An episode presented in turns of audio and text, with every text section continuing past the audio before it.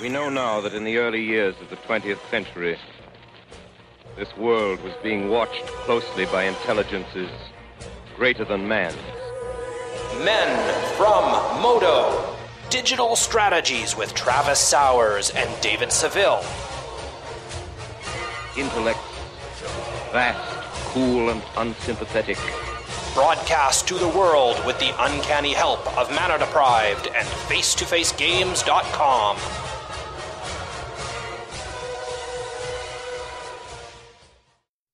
Greetings, people of Earth. We are the Men from Modo, and you're listening to episode 37 Fishing for Answers. My name is David Seville, and I have Travis Sowers with me this week again. How are you, sir? I'm wonderful. How are you, David? Great. One week I will get rid of you. It might be next week. It might be the week after. It might be sometime in the future, but one week it will just be me on this podcast. And that will like be a sending glorious day. assassins here or something? Maybe some merfolk assassins that can't be blocked. Oh no, nobody would draft those.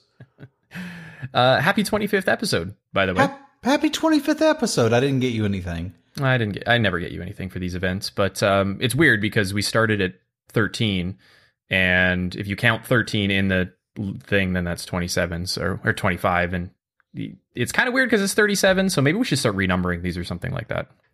Happy 37th episode, Dave. Except I was only around for part of them, so eh, whatever. It, it works. It works. What is 25 anyway? I feel like we've done this joke before. 25 is like silver. It's after 24 before 26. Okay, so it doesn't really matter. Yeah. Okay, almost a year though, which is kind of crazy. Yeah, yeah. I, I- you want to do another year? Uh, yeah, let's uh, sign a contract to send it to my agent. We'll, I'll, I'll have my people call you your people, and, and we'll, we'll make it happen. Okay. My people are a cat, just so you know. Mm, okay, well, I'm sure that he can sign legal documents. Anyway, so we've been drafting Ixalan for a couple of weeks now. Um, we we're here to maybe talk about some of our experiences, good and bad, in the last week or two of drafting. Um, you've probably done 30 drafts. I've done close to 10. So I feel like we've got some coverage in this format at least, more so than normal when it comes to draft. Um, and I did get lucky and find some time to hit up draft weekend. So that was pretty cool. So, um, I thought maybe we just go back and forth, jam a little bit about our experiences and, um, talk about some of the good, some of the bad things we've done. I've got some pick one, pack ones on this list here that we like to go through. And, um, I think we wanted to touch on some archetypes as well. So, uh, it's going to be a jam packed episode, hopefully, um, filled with fish guts and vampire blood and I don't know what pirates have. I guess treasure Booty. booty. They got fine booty. Um, so first, I'd like to start with um, just how your week has gone draft wise. Like, let's talk about it. You've drafted more in this format than you have in any format in the past. I would argue, at least so far. Um, and that's a conscious decision on your part. It is. Um, I'm not finding the sealed format fun. It's certainly playable, and I have had some fun while playing. But uh, due to this being a, a format that is high on synergy, on low on individual card power, building the sealed pools has been considerably less fun. It's not like there's interesting decisions. It's just, okay, these are the good cards that I have, and they synergize with some of these things. So I was kind of like, you know what? I'll just play sealed when I, I have to for the PTQs, and I still enjoy it, but it, it's really gotten me motivated to go back and do some drafting. And uh, I'd, I'd say it's been a good week or so of drafting. Last week on stream, I won the Streamer Showdown. I I forgot think- that that was a thing. Well, that was a thing. Just casually destroyed it. Um, and I think I 3 0'd every draft I did. I may have had one 2 1. Whereas this week, I've done seven drafts so far this week, and I have 2 1 every single one of them. Consistent. Consistent, which is a 66% win percentage. Like, that's nothing to like sneeze at. I just would rather string together some 3 O's here and there, but I'll take it. It's a bunch of two ones. It's fine. But I, I'd say I've been doing pretty well in the draft format. And, but like you mentioned, it, it's because I kind of don't want to play sealed right now. So, um, do you have anything that stands out in the form of of like draft decks that or cards that have overperformed for you, cards that have carried you to victory, carried you to your two ones a little more frequently than others? Well, what's the easiest way to say this? I have consistently had people come into the stream, and I had a big influx of viewers um, for various different reasons. One of which is Kenji was off for the uh, GP, and I played against Marshall in a video that he recorded for Channel Fireball and posted it. So there have been some people coming by to talk about that. I've had a lot of new faces in stream, and about every five minutes, someone will come into chat and say X tribe is the best deck. So Merfolk is absolutely the best deck. Someone will say you have to first pick this River Sneak, and then next draft, someone will come in and say vampires are the best deck you have to pick the Deacon right now. Just take it. Vampires are the best deck. I don't think there's actually a best deck. I think, much like every draft format we've ever had, the best deck is the open deck. And you should start out by picking the powerful cards. There's not that many powerful cards in this set, so know what they are and identify them and pick them. Like some things that like for example, if I'm choosing between fire cannon blast and unfriendly fire, I'm sure we'll talk about this at some point. I'm far more interested in fire cannon blast than I am unfriendly fire at this point. I think it's just a better card. So like, don't necessarily think that that's a signal, but try to figure out what the good cards are and take those. And like, don't worry about which tribe you're in. None of them are so bad that you don't want to be in them, and none of them are so good that they're worth forcing. And in that way, it's a balanced draft format. I, I definitely think that there's like not tiers between the tribes, but tiers in the quality of decks you can put together in each tribe. And if you have the key enablers in each tribe, of which I can think of maybe like two in each tribe, that I think that um, that are like if you can if you can land these, your deck kind of just builds itself. So the one I can think of, for example, in Merfolk is the um, the four drop that gives all your plus one plus one counter creatures unblockable. Yeah. Like that card's stupid. Like if you can't remove that card in some way or bounce it and like get a bunch of blocks in, like you uh, you cannot beat that in a lot of in a lot of scenarios. That was the centerpiece of a Merfolk deck I drafted. Right? But like you can build a Merfolk deck that doesn't have that piece, let's say, and it it there's you run the risk of being a, a, like you know a notch down compared to other Merfolk decks. But I think if you have those key enablers in each one, like the vampire one, I'm thinking of um, whenever you attack with a vampire, you drain your opponent right? And then there's but then there's the Gray Merchant of Asphodel in Vampires, right, as well, which is the kind Deacon's of like pretty easy to get though. I found the Deacon to be a decent one there. Yeah, but like oh, and and the Deacon as well, right? But like there there's definitely different tiers of those, and so um, you have to keep your eye out, I think, for the more powerful cards in each in each open, I guess, archetype in each open tribe. But I think if you get the nut deck in each tribe, they all probably bounce off each other fairly well. Maybe it's like paper rock scissors, like maybe one deck, like the vampire deck beats the pirate deck and the pirate deck beats the dinosaur. Like who knows, right? I don't have enough experience in the format in that. But like, you know, there's like the nut tribe deck and then there's the notch below, which is like, you know, the above average tribe deck. Um, and, and when you lose to that nut merfolk deck with your pirates deck, you might think to yourself, well, shit, this matchup just sucks. When it might just be that your opponent just had like the stone cold nuts when they when they drafted the deck. And that's that happens in this format, it seems. I've lost to some very, very good decks with decks that I felt I drafted well and I was playing well, but it just underperformed because of that gap in uh, in quality of like the synergy of the cards. I think what we actually have here, if we want to put my finger on it, and it's going to sound like I'm complaining, and I'm not. This is still a fun format. I still like Magic. I've seen a lot of people ranting on Twitter that this is the worst limited format they've ever seen, and it's like let it go, man. I played in Mercadian Masques. You don't know what you're talking about. This format's fine. I'm enjoying it. I'll be drafting for a while. But what we actually have here, I think, is all five colors are essentially green in Battle for Zendikar. Now there, there were we weren't actually recording the podcast way back then, but I was producing a lot of Magic content during Battle for Zendikar. And the thing about green in BFZ was there are pros who would tell you it's unplayable, avoid it. And generally speaking, you're right to do that nine times out of 10. But there were a few uncommon payoff cards that were absolutely absurd and they were green. And if you had those, it was right to go into green. So if you started out picking one of those, you could be relatively certain if another one was opened, it would get past you. And if you have two of those uncommon payoffs, green can be good. The challenge was those uncommon payoffs weren't always opened at the table. So you weren't necessarily going to see them, which made you a little nervous to first pick that green card and be like, I know my deck's going to suck unless that uncommon gets open and gets passed to me. And that's kind of what we've got here. Even any of those cards that like define it as this is the nut in this deck, right? They don't work unless you don't have the synergy pieces.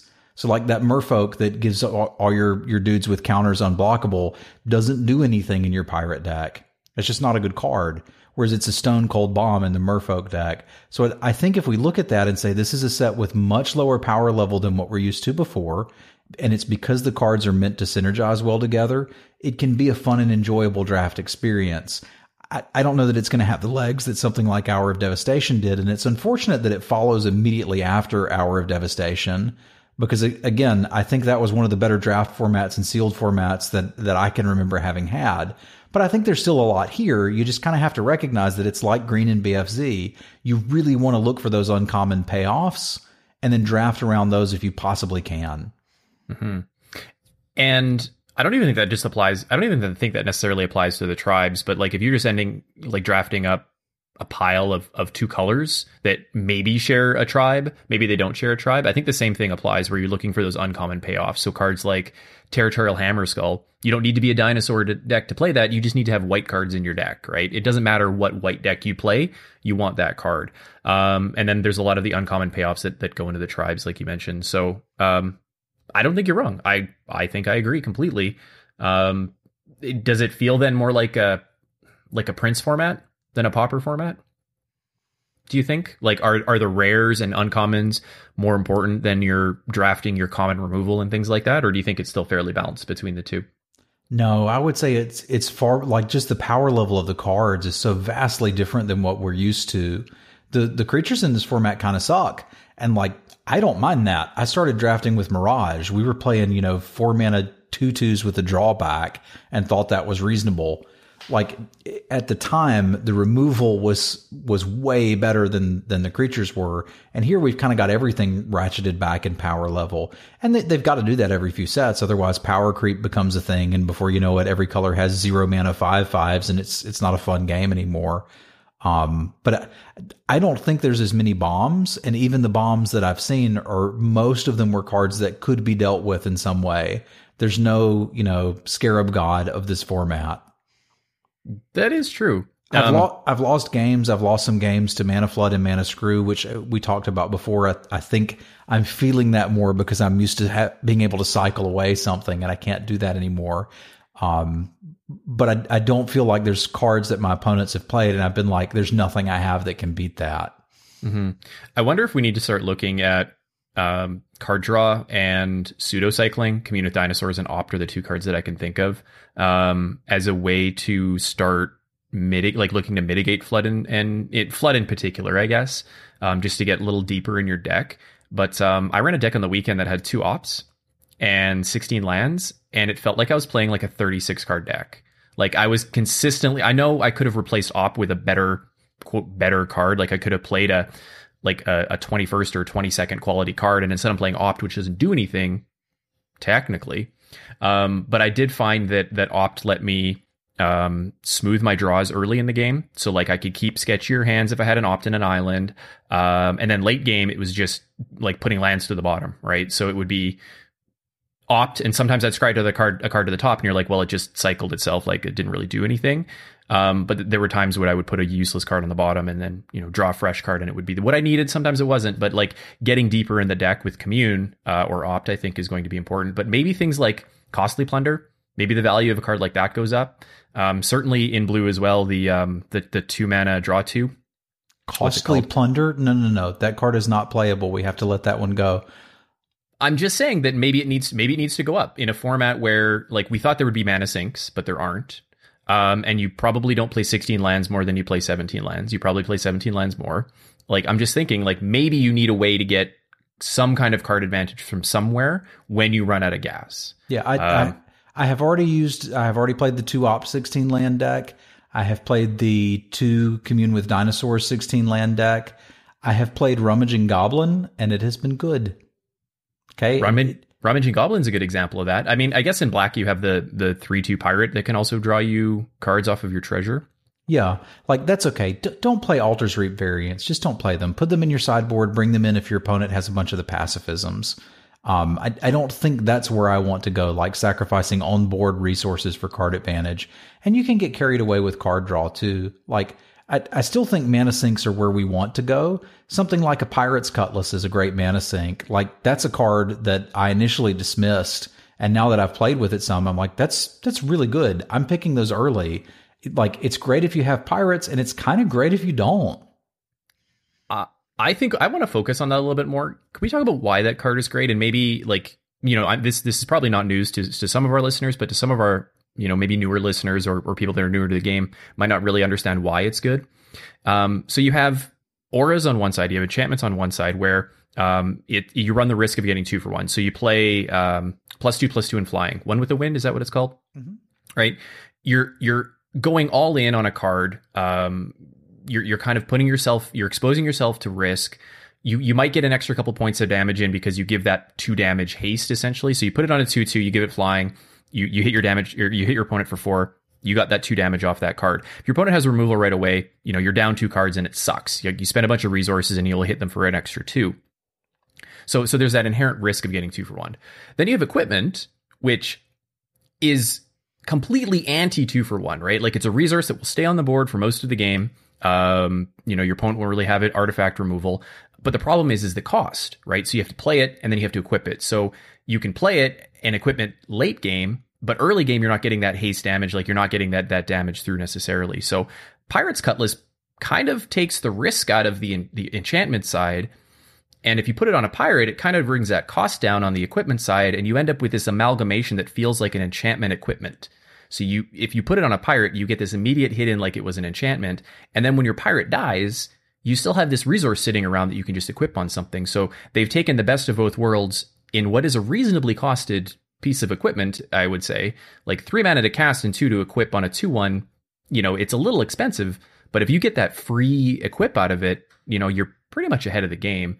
And that's why it's so good. And it's actually gone way up for me. It used to be that I could feel like I get it in pack three if I was a pirate deck.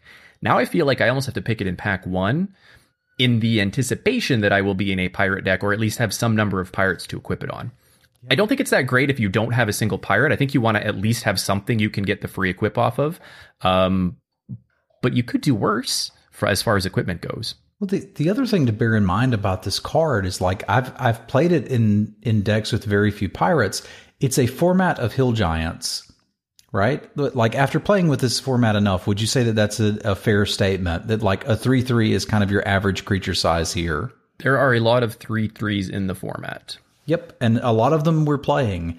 If you put this on a grizzly bear, it will now trade with a 3 3. If you put it on anything bigger than a 3 3, my god, is it a threat? You can throw it on a vampire token and trade it for a hill giant. Like, it's a uh, like just the stat bonus plus two plus one is exactly what you want here. That's the only thing that makes something like swashbuckling semi threatening is that uh, like if you build a five five with it, that's the biggest thing around unless there's dinosaurs, which sometimes there are. But like a five five is huge in this format, and not much can kill it. I mean, unfriendly fire is four, right? Mm-hmm.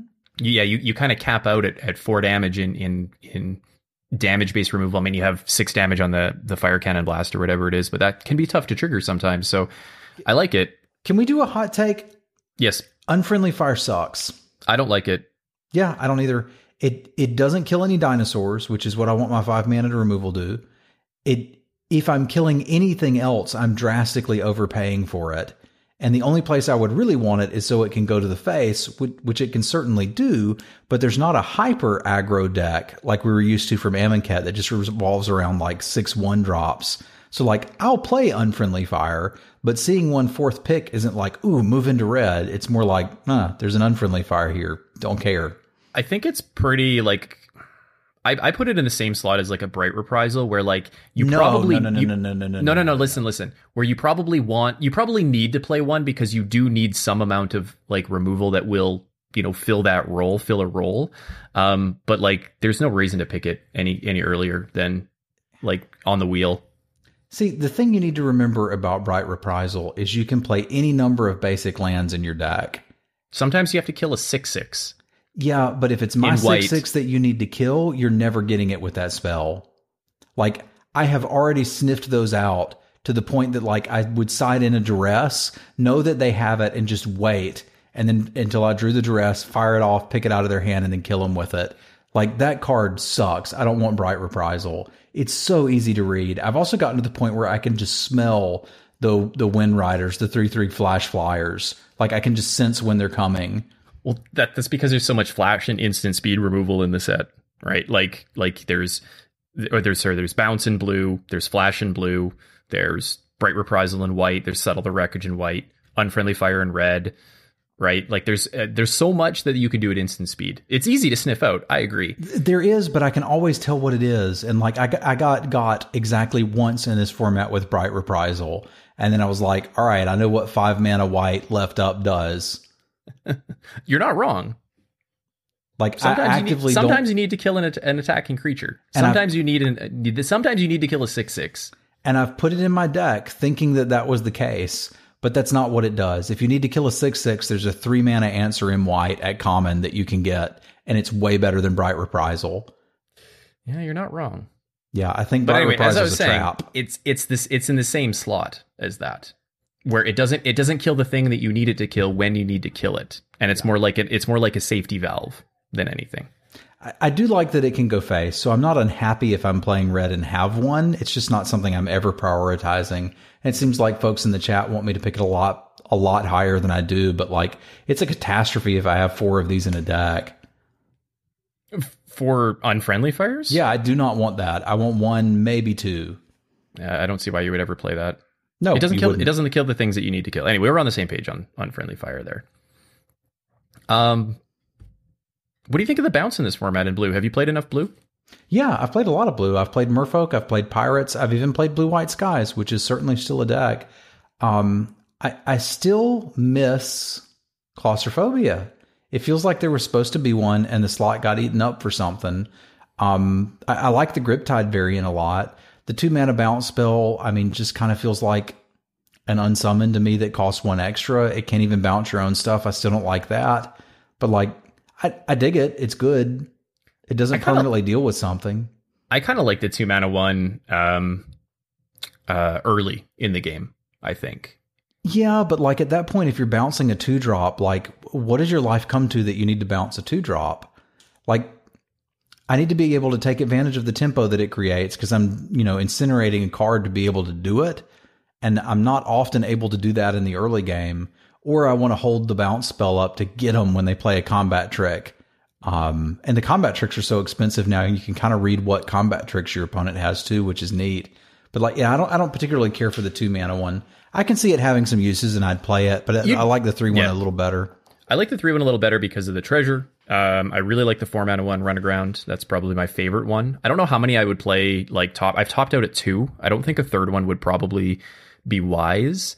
Um, but I've played. Uh, so a draft weekend, I drafted a really good blue white tempo deck, um, and it was the more that I think about it, the more that I think about um, the the more that I think that maybe my opponents were not the best at drafting, um, because I was able to pick up a lot of the key cards, but like blue white with a bunch of bounce spells, a bunch of tappers, a bunch of flash creatures, and by a bunch I mean like two. Um, and then fill out your deck with like flyers and a, a territorial hammer skull, and your opponent never blocks basically. Um, and that's where that's where I liked the two mana bounce spell and the three mana bounce spells the most was when you know my opponent's not blocking because I have a hammer skull anyway, and then I'm able to like just keep them off resources. Um, there was one game where my opponent, I had my opponent dead at 15 life, and they didn't know it. Um, and and the reason is is because they had like two blockers on board, and I had a territorial territorial hammer skull and like a ground creature and a flyer or something like that. It was like six damage a turn, let's say, and it was like like bounce your thing, attack for six, tap your guy, and and it wasn't even bounce; it was run aground. So put it on top, and then they play it again because they missed their land drop, and it was like swing for six, same play, run it aground. And then like next turn it was like two mana bounce spell, and it's like same thing, and you're dead, 18 damage in three turns or something like that. And it's like I never built my board, but I knew what they had in hand, and I knew they were just going to play the same card every time. And it was kind of dumb, right? But um, that that's where I think I like the bounce and the tempo. Um, but that's not a white thing. That's more like a blue thing. Um, it just so happened that I have the hammer skulls, which is, by the way, like a stupid card. It's really good. It's really dumb, especially if you get two.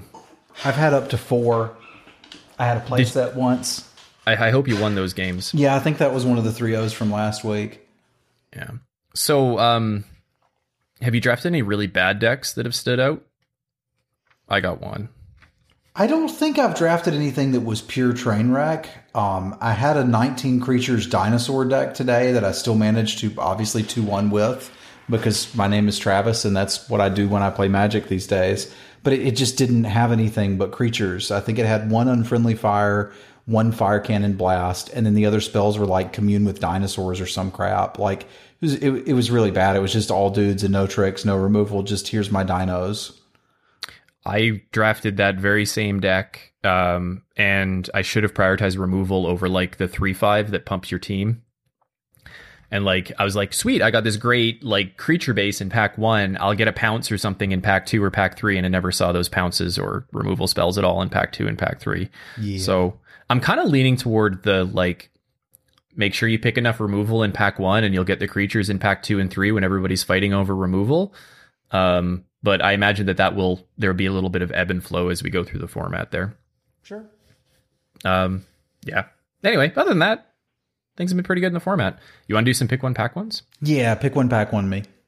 All right. Um, this is probably an easy one given that we just talked about the card. So the territorial hammer skull. Uh, this two three in white for three mana. When it attacks, it taps target creature. Uh, versus Ixalan's binding. That's the Oblivion ring of the format. Um, this is this is kind of something that I struggle with. I haven't actually had this pick on stream, um, but it was kind of a thought experiment that I was looking at when I was thinking about comparing first picking a quality creature versus first picking a quality removal uh, card in the same color. And uh, and I think it's close. So I'm curious what you would pick. I think it's really close to fun story about Ixalan's binding. I had my opponent play a Sunrise Seeker, explore, and reveal another Sunrise Seeker on top of their library. Can you guess what spell I used to remove it? That's awesome. Oh, That's, that that, feels so feels good. so good. That felt so good.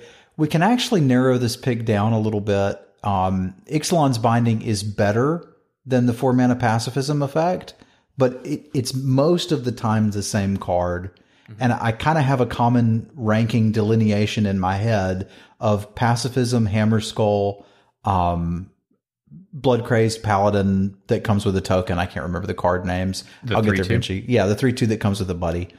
And I think pack one, pick one. I'm going to pick the removal spell first. Although territorial hammer skull is very good. And like once I have two of the pacifisms, if I see a hammer skull, huzzah, white is open. But at that point, I'm taking the hammer skull. Is Hammer Skull a common? I thought it was an uncommon. Hammer skull is a common. Huh. You don't see them anymore because people Because have people recognized pick that them. they're good. Yeah. That's probably why I thought it was an uncommon. Yeah, I think I'm with you on that one. I like Ixalan's binding, um, specifically because of the uh, unconditional removal aspect of it. So you're right, like it's basically a pacifism. Um, but the fact that you can remove things with activated abilities, like you're facing down the merfolk that makes things unblockable, and you're like, boy, I really wish I could unconditionally remove that as you're looking at a hand of like pacifisms, let's say. Um, and and that and that I think puts it over the top. But like, I'm not gonna I'm not gonna I'm not gonna hate anybody if they tell me that Hammer Skull is the best pick out of those two cards. Like, I think that they're close enough. Um, I'm taking removal because I think that I've got burned on removal and, and like not having enough removal in the past. Um, but like if somebody wants to take Hammer Skull, that's I think it's close enough that it doesn't matter. Well, there, Like we're talking small percentages. There's a difference too in like Ixalan's binding goes in a deck with planes, right? All you need to do to maximize it is have the mana to cast it, and it's going to be it's going to do what it says on the tin. Whereas the Hammer Skull, it can certainly go in any white deck, but ideally it's going in a white deck that's curving like 3 1 into this, into 3 3 flyer, and it's going to look absurd there. It's going to be okay if you've got two 2 drops, but if you have five, it's going to look like the best card in your deck. So, like, it requires a little more work to maximize. I've actually found it to be the most vampire friendly dinosaur, right? Like, it goes right in there. I guess it's their lunchbox or whatever if they get hungry. But uh, so, like, I, I can, I know I, the, the world is my oyster and I can go anywhere if I take the binding, whereas the Hammer Skull does want a little bit of care and attention to truly shine. hmm Um, I think all the white de- the white decks in this format are the ones that are attacking, so it should be fairly easy to get a curve. But you're right; like I think it's a safe per- first pick because I think it's easy to build a white curve in this format. Um, the two drops are fantastic, like those two two life linkers. Yeah. Like bananas, right? Like when did we start getting nothing but bears with upside? Like is there even a bear with downside in this format? I'm not sure that there is. Not downside. Um, although we do have the just bear and black. Yeah, but I mean they have so many other two ones and stuff that are better, so it's kind of bananas. I love that the like little tiny creatures are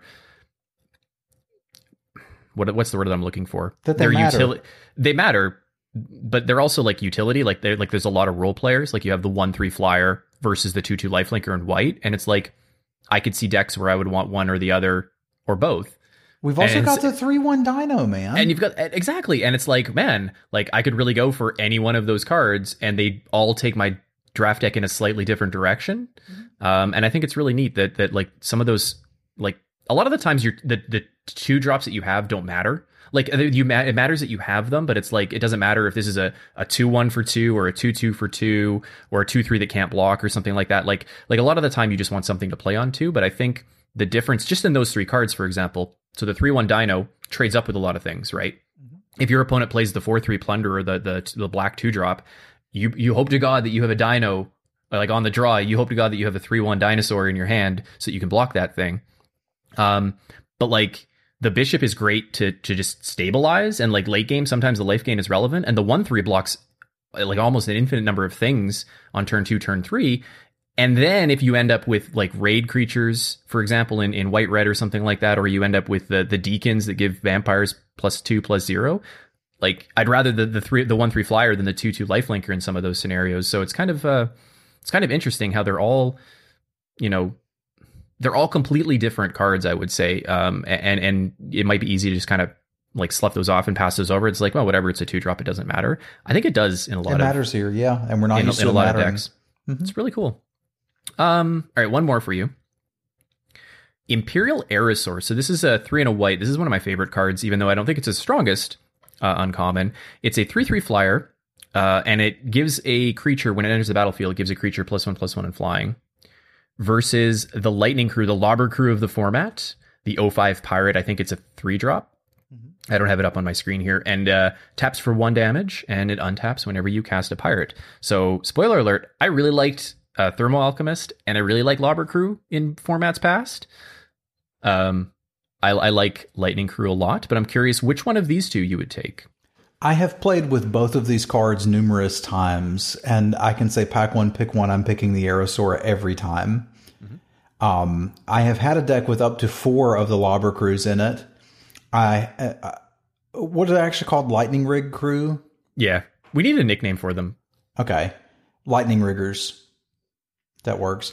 I was calling them the Booty Crew today because what I actually did with them was play three of them in the deck that had four, and then I played the green, white, gold card that makes things deal damage equal to their butt, and then attacked with them. Opponent was not expecting 15 damage out of my zero fives. Uh, we won that game, but like the the crew is certainly good and it's a real card. It it wants it, it again takes a little bit more work and it sort of functions like a removal spell.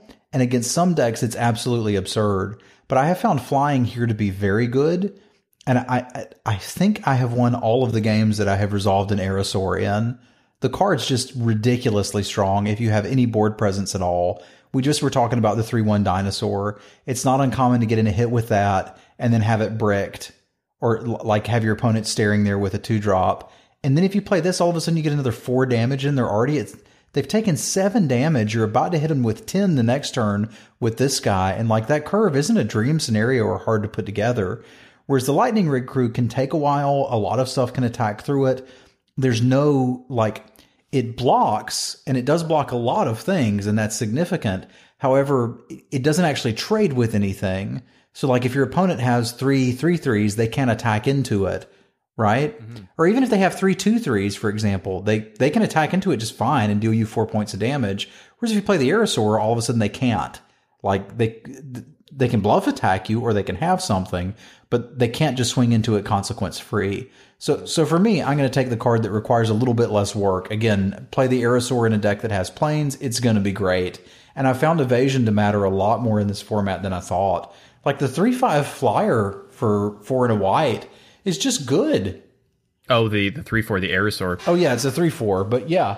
It, I mean It's surprisingly good. I mean, it's pretty close to being an air elemental. Yeah. like an easier to cast air elemental. Mm-hmm. And air elemental's great. So yeah, I'm gonna I'm gonna take the Aerosaur here. Can you argue the case of the other card at all? I think the Lightning Crew is higher risk, higher reward. I think the ceiling on the crew is better in the nut pirate deck. Like, eh, but I think you need more than one. I think you probably need at least two to make it good, and you need it like you need to be playing like blue red pirates or something like that, like something that were like you've got a critical mass of them.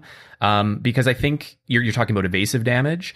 Um, if your lightning crew is hitting for two a turn because you're playing a pirate every turn, um, you know that's two evasive damage every single turn. So and it's saving you that life. Like I wouldn't be afraid to block with it every turn, force my Yeah. opponent to use some kind of removal spell on it or something like that. Um, I just think that if I knew I was only going to get one, I'm going to take the Aerosaur. But if I knew that I could get another lightning crew, you know, like like I think I think the lightning crew might be maybe it's not better, maybe it's just more consistent. I don't know. Like I, I, I played with it in a very good pirate deck. I think I had twelve pirates.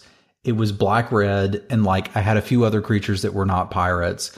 And I, I always, when I had it in my openers, I had this weird thing because like I'd have you know a couple lands, a two drop pirate, usually the three three for three pirate, and this. And like and if- you have trouble sequencing, right? yeah, and it's like, okay, so what am I supposed to do? I'm on the play. Obviously, I'm supposed to go 2 2 into 3 3 and then play this. And at that point, any pirate I top deck does extra damage. But like, I've already cast three of my 13 pirates. So like that, that's where I was kind of a little lower down on the card. Is like I had it in a good pirate deck, and it was fine, but it wasn't as good as the Aerosaur was in any deck with planes. Yeah, that's uh, that that's fair. Um, maybe, maybe you need more than two. Maybe you need three. Maybe you need to like go totally home run on it to make it better. I Um, had four of them in a deck today. I'd still rather start that that draft with the Aerosaur. that seems that seems bananas to me. I would rather have four. It did to me sure. too. Uh, So would I. I was happy to get four, but like, uh, uh. It Also two- plays very well. two-one. Also plays very well with Pirates Cutlass. sure, sure. Wow, I mean any pirate does, but Yar. okay. No, that was interesting. Like because it was just like I was just like running through like a few thought experiment uh, experiments, and this is what I do early in the format where I like I like pick two cards that I'm not sure about. I'm like, hey, these these are two really good cards, and I'm like, do they compare to each other? Can we have a conversation about this versus this? Um, and I like to do like uncommons versus uncommons a lot of the time. So that was that was good conversation. I thought. Okay, I can Okay. dig it. I can dig it. All right, that, that's all I got. I only had the two, so Okay, I Maybe we'll wanted to do more. a little bit of a draft along with Sim. Well, let's do that right now. Okay. So what I have pulled up on my screen is the first draft I did for Mana Deprived. And this was actually the first draft I did of the format. My experience with the format, as with most formats, I'm like, okay, I can do sealed leagues. Let's do sealed leagues. Why do I want to draft? I did two sealed leagues on the first day and then quit and played Heroes of the Storm. And then I did two sealed leagues on the second day and then quit and played uh, Player Unknown Battlegrounds and then I started drafting. So this is my very first draft. I don't quite know what I'm doing yet. So we're actually going to follow three paths on this draft. We're going to follow what I did in the draft, and you can watch this right now on Mana Deprived. We're going to follow what Dave would do and what Travis now would do and see how far off we are. So I like it. pack one, pick one. I'm just going to mention the notable cards here. Um, th- this is actually a really stacked pack. It's got a treasure map as our rare, which is two for a rare land. Excuse me, two for a rare artifact. You can pay one and tap it to scry one. When you do that three times, it flips into a land that taps for colorless. You get three treasure tokens. You can also tap the land and sacrifice a treasure token to draw a card. Pretty good card. it. Colorless as well, which is notable. Yep. Uh, we've got Marauding Looter, two blue red for a 4 3 human pirate. Raid at the beginning of your end step. If you attacked with a creature, you may loot. We've got a River Snake, River Sneak, don't step on Sneak. One in a blue for a 1 1 Merfolk Warrior can't be blocked when you play another Merfolk. It gets plus 1 plus 1 until end of turn. And still in the uncommons, stacked, we've got Thundering Spineback. Ooh, Five green green for a 5 5 dinosaur. Other dinosaurs you control get plus 1 plus 1. You can spend 6 mana to make a 3 3 green dinosaur creature token with trample. Still not done. got, got any commons in that pack? Yes, there's some commons in this pack. I'm just going to run through the highlights again, but quickly. Deeproot Warrior, one in a green for a 2 2 Merfolk Warrior. When it becomes blocked, it gets plus 1 plus 1 until end of turn. Firecannon Blast, one red red for a sorcery, three damage to target creature. Raid, six damage to target creature. Grazing Whiptail, I've gone up on this one too. I don't think I'd take it over the Spineback, Pack One, Pick One, or the, the Warrior, but it's a 3 4 reach for two green green. We've also got uh, Unfriendly Fire, which we, we talked about that one, and I think I like the Blast better, but four in a red for an instant, four damage to target creature or player. Mr. Seville, what is your pick? Um, man, that's a tough one. So I like Treasure Map quite a bit. I think um, because we talked about flooding and and and that in the format, and I think that is a good place to spend some mana, ensure that you're either hitting your land drops or not hitting your land drops. The problem is, is it's slow. Um, so like it doesn't necessarily go in a deck that is um, looking to curve out, go two, three, four. Uh, you'd rather have a two drop in that spot. Um, but if you're playing a mid range, let's say, or, or a control style deck, um, obviously not pure control, it's pretty tough in this format. Um, I think the I think the map has a place. Um, especially like if you end up with other random incidental treasures, which you can in a lot of different colors. Um, I, I, think it's got a place. But when you said the uh, what was it, territorial spineback? Is that what it's called? Thundering spineback. Thundering spineback. Uh, I get all my dinosaur names mixed up. Um, it's got a big butt, or I mean bigish but It dodges a lot of removal, uh, the damage based removal. Um, it's a lord, so you're you're incentivized for driving uh, drafting a tribe in this in this instance. Uh, it comes in the color of ramp, and it gives you a place to sink your mana. The problem is, is it's seven mana. So I think I would take that card, and I'm really looking to prioritize the uh, the two drop mana dorks and potentially New Horizons to make sure that I'm not playing this on turn seven. I'm playing it more on turn six or turn five. Yeah. Now, the, our mana dork in this format is a three drop. No, Blossoming Dryad. There's the two drop. Oh, Drover. Yeah, the uncommon one. Okay. That's the one that I'm looking to pick up. Hopefully, it's uncommon, which sucks. Um, but like, you know, in a pinch, you could play like a New Horizons or something like that. And if you're playing dinosaurs, there's the off chance that you might want to be three colors anyway. Um, so like the New Horizons isn't necessarily a liability in that. Yeah. Um, like if you end up with the uncommon uh, red one, the Lava T Rex. So I think I think I'd take the the seven drop, um, and then that would be my only seven drop probably. Okay. I, I, think it's a lot closer than I initially thought it was. I took the treasure map. I'm a sucker for pack one, pick one colorless cards because it, it can go anywhere, right? Like that's that's absolutely what I want to be doing. I think I would probably still take it. Um, because again, I can put this in any deck. And what you said is true. It's better in a mid range deck.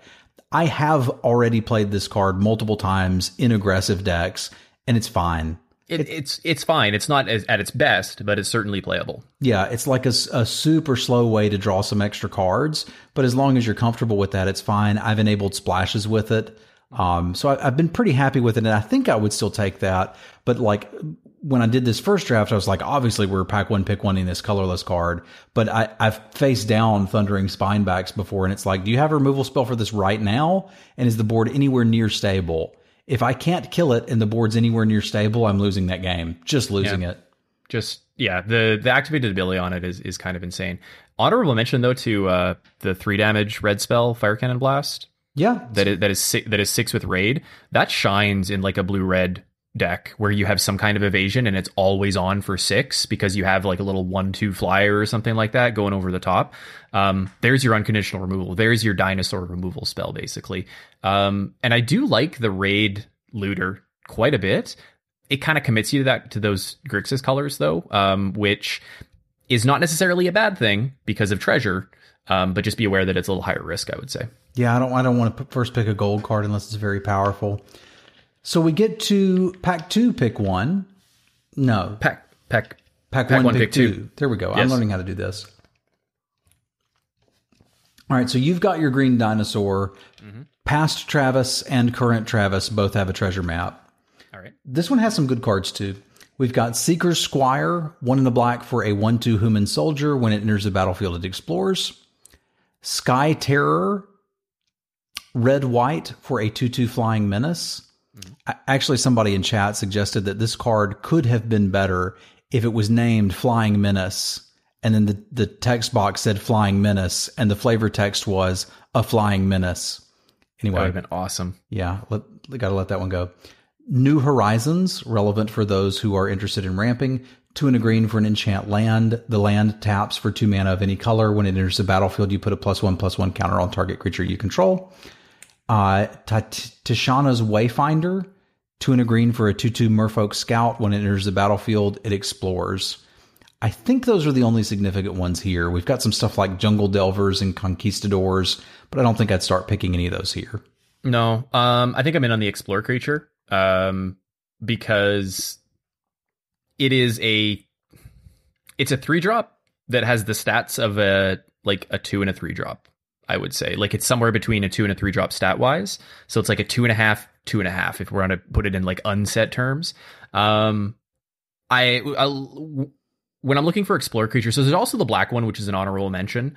Um, I like my explorer creatures cheap. We've talked about this before. I think this is a common, like everybody knows this by now, pretty much. But like early in the game, most of the time I'm happy hitting land drops, and and and I'm also happy getting a slightly bigger creature. This one being a 3 3 is kind of a big deal. Like in a format of Hill Giants that come down on turn four, playing Hill Giant on turn three is usually ahead of the curve. Um, I like this one, and I also like the one, the two drop that comes down as a three two. Sometimes I think I think they're both pretty good. I would probably take that one. I'm looking at New Horizons, but consistently hitting my land drops is like not close enough to ramp, right? To to to be the same as ramp, but you know, sometimes you just hit all seven land drops in a row and, and you can play your seven drop on on on curve, quote unquote. Sometimes you don't need to get that ramp. Um, so so I'm probably taking the explore creature over the over the ramp spell here. Both present and past Travis agree with you. We mm-hmm. would take the Wayfinder. And I mean, it, it, goes fine in your deck with your map anyway, right? Mm-hmm. You want you want extra lands. Sometimes you want cards on top. Like like Explore is just good in in pretty much every deck. Yeah, and even the expensive Explore creatures are just good. Like I've already played the Queen's Agent or whatever it is. No, it's not that one. The the six mana lifelink Explore card. I've already played that and it's been good. Yeah, I, I definitely better the the earlier in the curve. Definitely though, the better that they are. I think they're just good, man. I, mm-hmm. I think that they're better there because cheaper cards are a little bit better to have. Like you can't play too many six drops, but I think explore cards are just good. I was going to say, can we agree that the the the two one first striker is probably the best explore. That card. card's bonkers. It's absolutely like, bonkers. The number of times I've had a three two first striker on turn three that like puts a relevant card or like gets a card out of off the top of my library that I don't want into the graveyard, or even like shows who cares. Like I have a three two first striker, doesn't matter what I showed my opponent. It's bananas. Yep.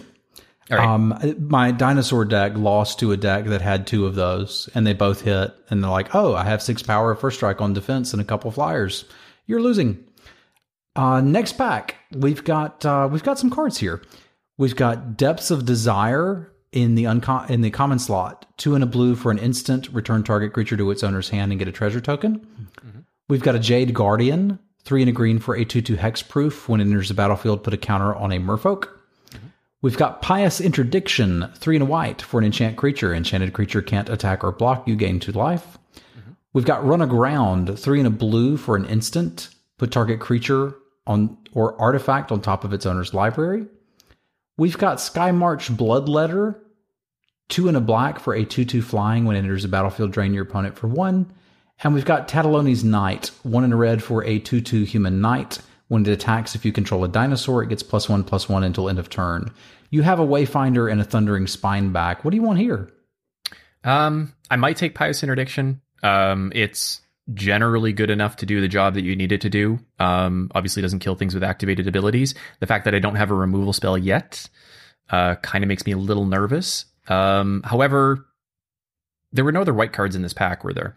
Uh, there's some that don't super matter. There's a Legion's Judgment, a Bishop Soldier, a Sunrise Seeker, and a Slash of Talons. I don't think uh, any of those are ones that we're third picking. No, but that doesn't indicate that that maybe the people next to me haven't taken any white cards yet uh, because that's a lot of white cards in one pack. And it there's is, a lot of missing a rare and an uncommon though. No, and and you're not wrong, but like that that might influence uh, the people that are passing to us, knowing that they've passed a lot of these white cards. Um, hmm. I don't mind Jade Guardian, but if, if I go all in on green and I don't end up with a pounce or a Savage Stomp of some kind, then I'm looking for removal in my second color, and I don't know what that second color is going to be. So I might stake my ground. My I might stake my claim in white here and and drop a pick on pious interdiction. Both past and current Travis agree with you. Yeah, so our, well, our decks are ending up pretty similarly. I, I want to go through the first six picks and then we can we can wrap it up there. So next pack has Bright Reprisal, four and a white for an instant, destroy target attacking creature, draw a card. Trove of Temptation, three and a red.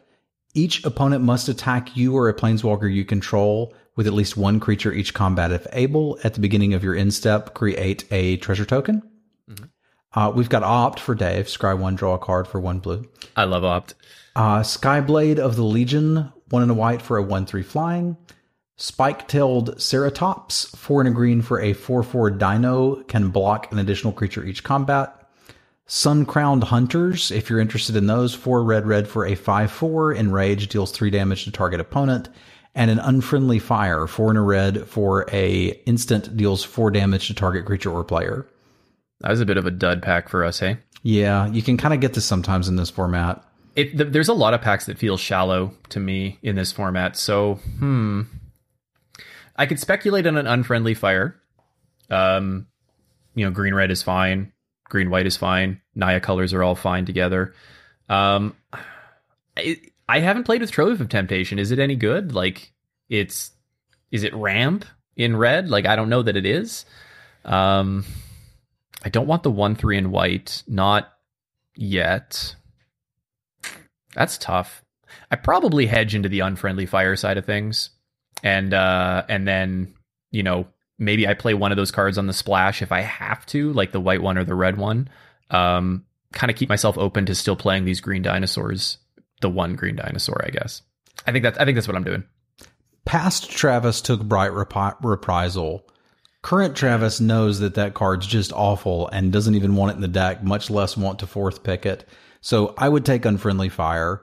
With my setup, I'm set up with a treasure map and cards in three colors, and I can easily play any of those three color combinations and be happy, perhaps playing all of them. So I'd have treasure map, wayfinder, interdiction, unfriendly fire going into the next pick.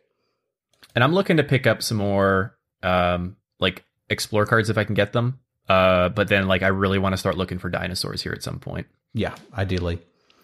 So next pack has a couple cards for us as well. We've got Perilous Voyage, one in a blue for an instant return target non-land permanent you don't control to its owner's hand. If its converted mana cost was two or less, scry two. We have Headstrong Brute, two and a red for a 3 3 that can't block. It gets menace if you control another pirate. We have Pirate's Cutlass, three for an equipment, plus two, plus one. We talked about this earlier. When you play it, you can put it on a pirate. It's equipped two. We have a Sailor of Means, two and a blue for a 1 4. When it enters the battlefield, you get a treasure token. A Storm Fleet Pyromancer, four and a red for a 3 2 with raid, two damage to target creature or player. And a uh, Sculptor Merfolk, three and a blue for a 3 2, can't be blocked when it enters the battlefield, bounce one of your own guys. Man, that's a lot of blue coming around. Is it too early or too late to go blue? Probably not. But like, I don't know if any of those cards are with, worth switching colors for. Um, like the bounce spell is kind of whatever. Same with the the Merfolk creature. It's like it's not a reason to go blue. It's good if you're in blue. Yeah. I do I do like the Pyromancer quite a bit. Um, still looking for those cheap creatures though. So, man, I probably take the Pyromancer, and now I'm like thinking to myself in the back of my head, is this going to end up a train wreck because I'm like locking myself into this first pick, first two picks that I made? Yeah. I'm a little worried. I, I, want the Pyromancer too. It goes with my uh, current Travis's uh, Unfriendly Fire and Pious Interdiction. We can do, you know, big red white. I can still be red green and play the Wayfinder, and I think be pretty happy with it. Past Travis picked the Sailor of Means and thought, you know what, maybe I do need to go in on this blue. Is that worth going in on blue? I don't think that it is. I, I don't think that it is either. And I, I don't think that I would do it again. But that's why it's so interesting to go back and review a draft that I did at the beginning of a format and then look at it here.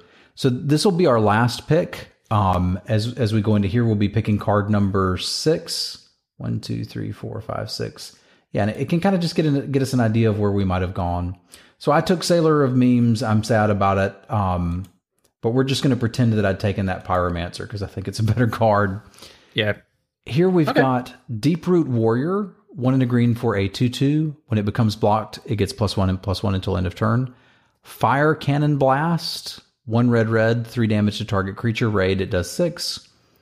Uh, Sailor of Means, another one.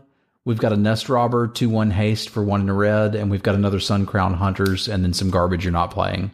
I'm in for the Firecannon Blast, and I think it's probably pretty obvious here that red is open. Yep, I would grab it here too, and I think be pretty happy with where my you know green red or white red deck is going.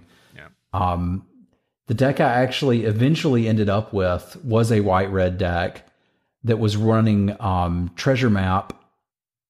Was this the deck I managed to pull this off in? Yeah, yeah, it was. I had the treasure map, a trove of temptation, and um, the enchantment, makeshift munitions. I did oh some no, you didn't. yeah, I did some fun stuff with this one. I, I think it probably would have been better if I had gone into red a little bit sooner, but I, I'm glad that I finally did. Hmm. Okay, so interesting. I, I think you could have had a good green red deck too as, as this was coming along. Like if we carry this through a little bit later, um, blue white was what was actually quite open. But I think you could have ended up with a decent green red deck if you'd continued down your path. Interesting, interesting. I think the key to the to the big green deck is like those the the two drop dorks. Like first pick, I think first picking a, t- a two drop green dork is probably like the correct thing to do in a lot of packs if if you see one. You mean the mana guy, right? The dinosaur Yeah. mana guy? The Yeah, the mana dork. You don't see him that often. I, I have had some successful dinosaur decks that were just using like Deep Root Warriors or the Pirates, the two drop Pirates, for something to play on two and something to take the counter when I played the land before time. Because going two drop into that into five drop dinosaur was usually a pretty good sequence. Pretty good sequence, but like like I, I- the the the two drop mana guy is just Absurd. it's it's absurd, right? So like I think it's it's a very high quality first pick, um, and that yeah, like I'm really sad that I haven't seen them. I think I got one in a sealed pool that I played. I don't remember. I had one in, in a draft deck or a seal pool early or something like that, and it was just it was just the stone cold nuts whenever I had it on turn two. So I'm very glad that it doesn't just tap for dinosaur mana. Would you call it an uncommon payoff for a tribe? Uh, you know, I think it's better than that because I think you would still play it in a Merfolk deck. Yeah, I do too. I was just trying Oh. to take us full circle. But You're trying to take us for a so, full full circle. Yeah. But like you put it in a Merfolk deck, um, and it's probably fine because you're gonna have some random green dinosaur anyway, right? Mhm. It's hard All not to have a dino or two. Well, all the green dinos are good. Can Yeah. just talk about how dumb green is, by the way? It's really pushed. It's really pushed. They're still making up for Battle for Zendikar, Al- although you can out aggro them. You, I mean, absolutely, but like green is just super overdrafted. At least the, the pools that I'm kind of seeing. So, like, you know, for example, in this draft along with Travis here, you know, today I probably take the the seven drop and then never see a green card after that because somebody first picked Pounce and somebody before them first picked a Savage Stomp, and it's like, well, I guess we're dinosaurs now, and it's like, I wanted to play the seven drop. But that's why I think the uh, the the two drop dork is such an easy first pick because if you end up ramping to big green red or something like that, it's so good. And even if you don't, like two drop dorks are just good. Yeah.